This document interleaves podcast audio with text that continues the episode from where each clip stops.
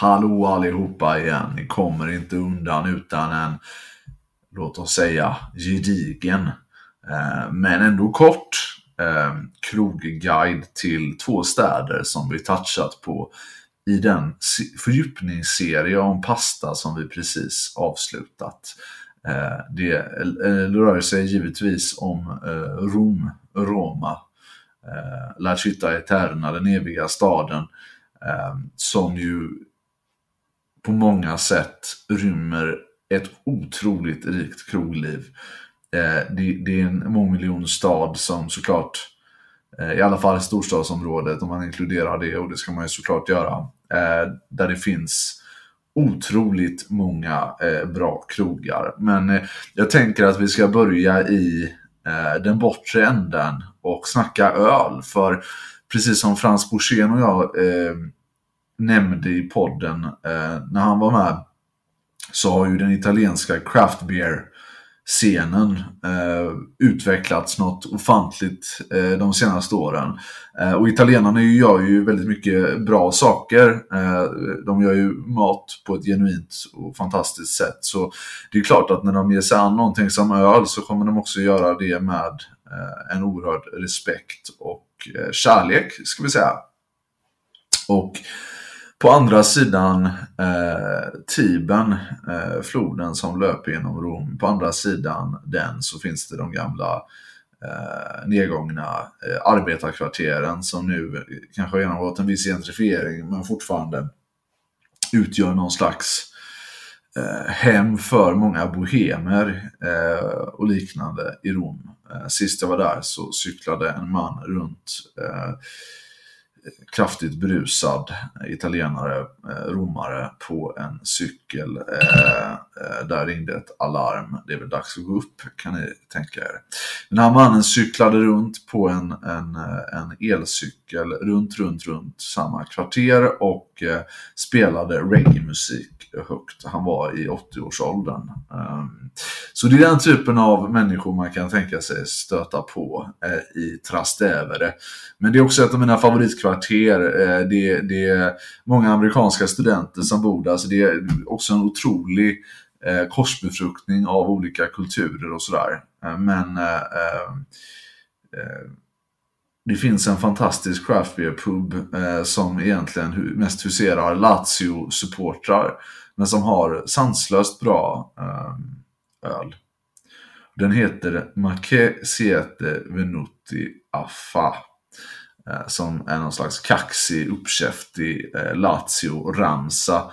Eh, och eh, jag var där tidigast eh, första gången ska jag säga 2019. Eh, och det kom fram en man med en t-shirt som det stod Stigbergets på. Eh, syftade givetvis på bryggeriet, eh, Stigbergets bryggeri. Eh, som ju kommer från Göteborg eh, och jag känner ja, bekant med i alla fall några av grundarna och jag har druckit deras öl i tio år snart. Och då blir man ju glad såklart att den svenska ölkulturen inspirerar italienarna. Eh, Eh, där satte jag mig ner och tog en otroligt bra öl. Eh, det var mellandagarna 2019 och träffade den mycket eh, färgstarka italienska amerikanska Kim Golding som är känd eh, gastronom får man ändå säga. Eh, av en slump. Och vi blev vänner och har varit det nu i ja, tre år typ. Eh, men Trastevere rymmer inte bara eh, halvalkade eh, italienska amerikanska gastronomer eh, eller eh, svenskar, svenska italienare för den delen. Utan det finns också många bra, riktigt grymma eh, restauranger. och jag tänker spontant på de klassiska trattoriorna eh, Dateo och Daenzo som ju båda är fantastiska. Och här kan man ju avnjuta en lång rad olika romerska paradrätter.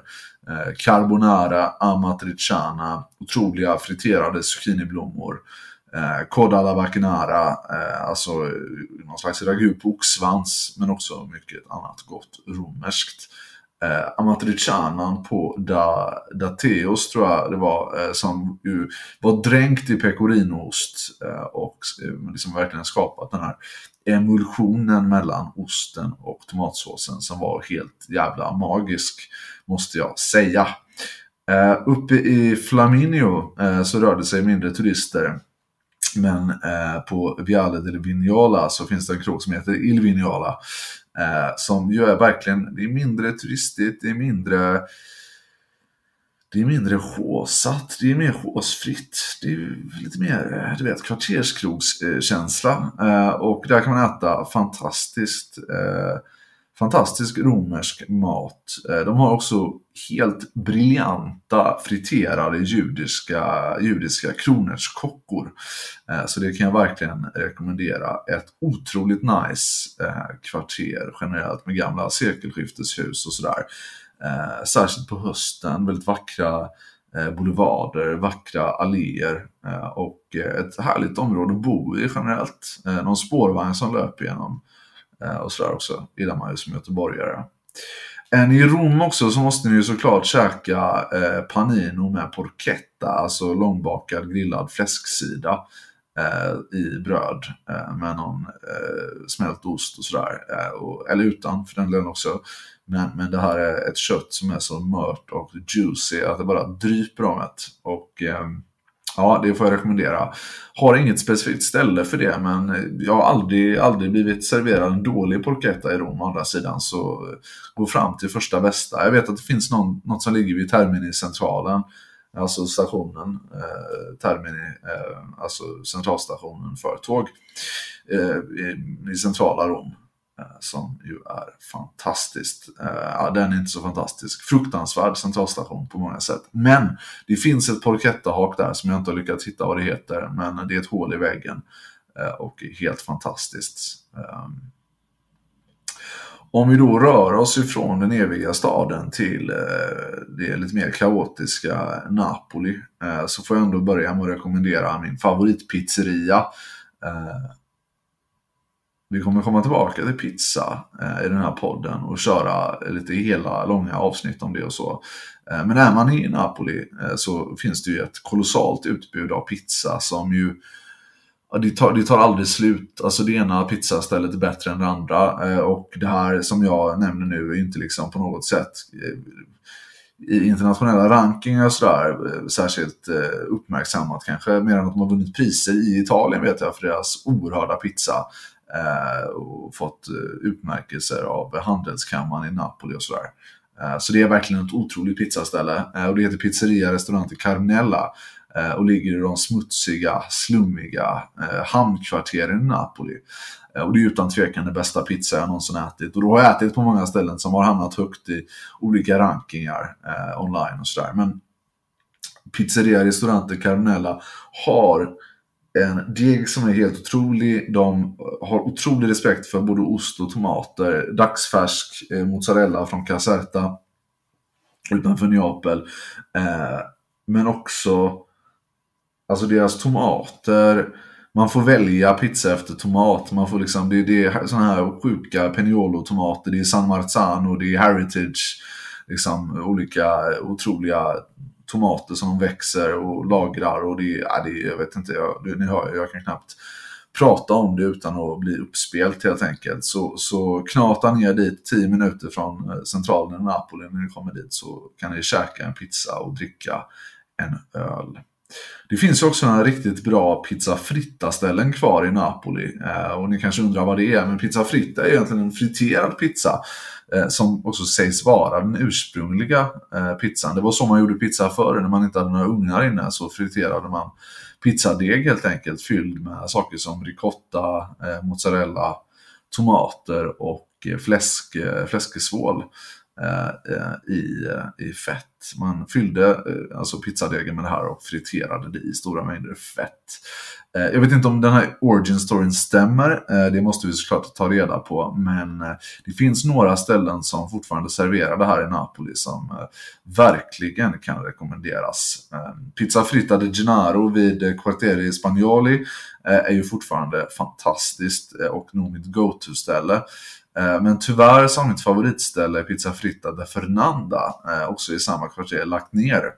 Eh, jag misstänker nämligen att den mer än 80 år gamla Nonna Fernanda klappat igen och lämnat jordelivet, tyvärr.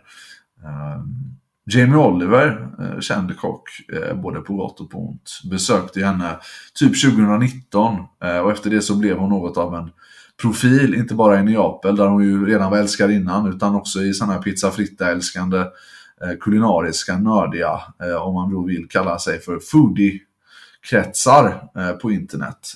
Och verkligen en färgstark karaktär. Jag träffade henne flera gånger de senaste åren. En stor shout-out till Nonna Fernanda och hennes friterade pizza. Vågar ni er upp till Rione Sanità som är ett lite halvslummigt område i norra Neapel eh, så kan jag verkligen garantera att allt ni äter där eh, är bra. Så då behöver ni inte ens några eh, directions från mig. Den legendariska restaurangen Tandem Ragu gör faktiskt förhållandevis bra ragu för ett billigt pris på klassiskt napolitanskt maner. Kanske lite turistigt men tycker det är värt ett besök och Äter ni det här så ska ni givetvis testa eh, både napolitansk ragu men också eh, ragu genovese som ju eh, namnet till trots eh, har ganska lite med Genova att göra. Utan också en neapelbaserad rätt eh, som är kött som har fått sjuda ihop med enorma mängder lök.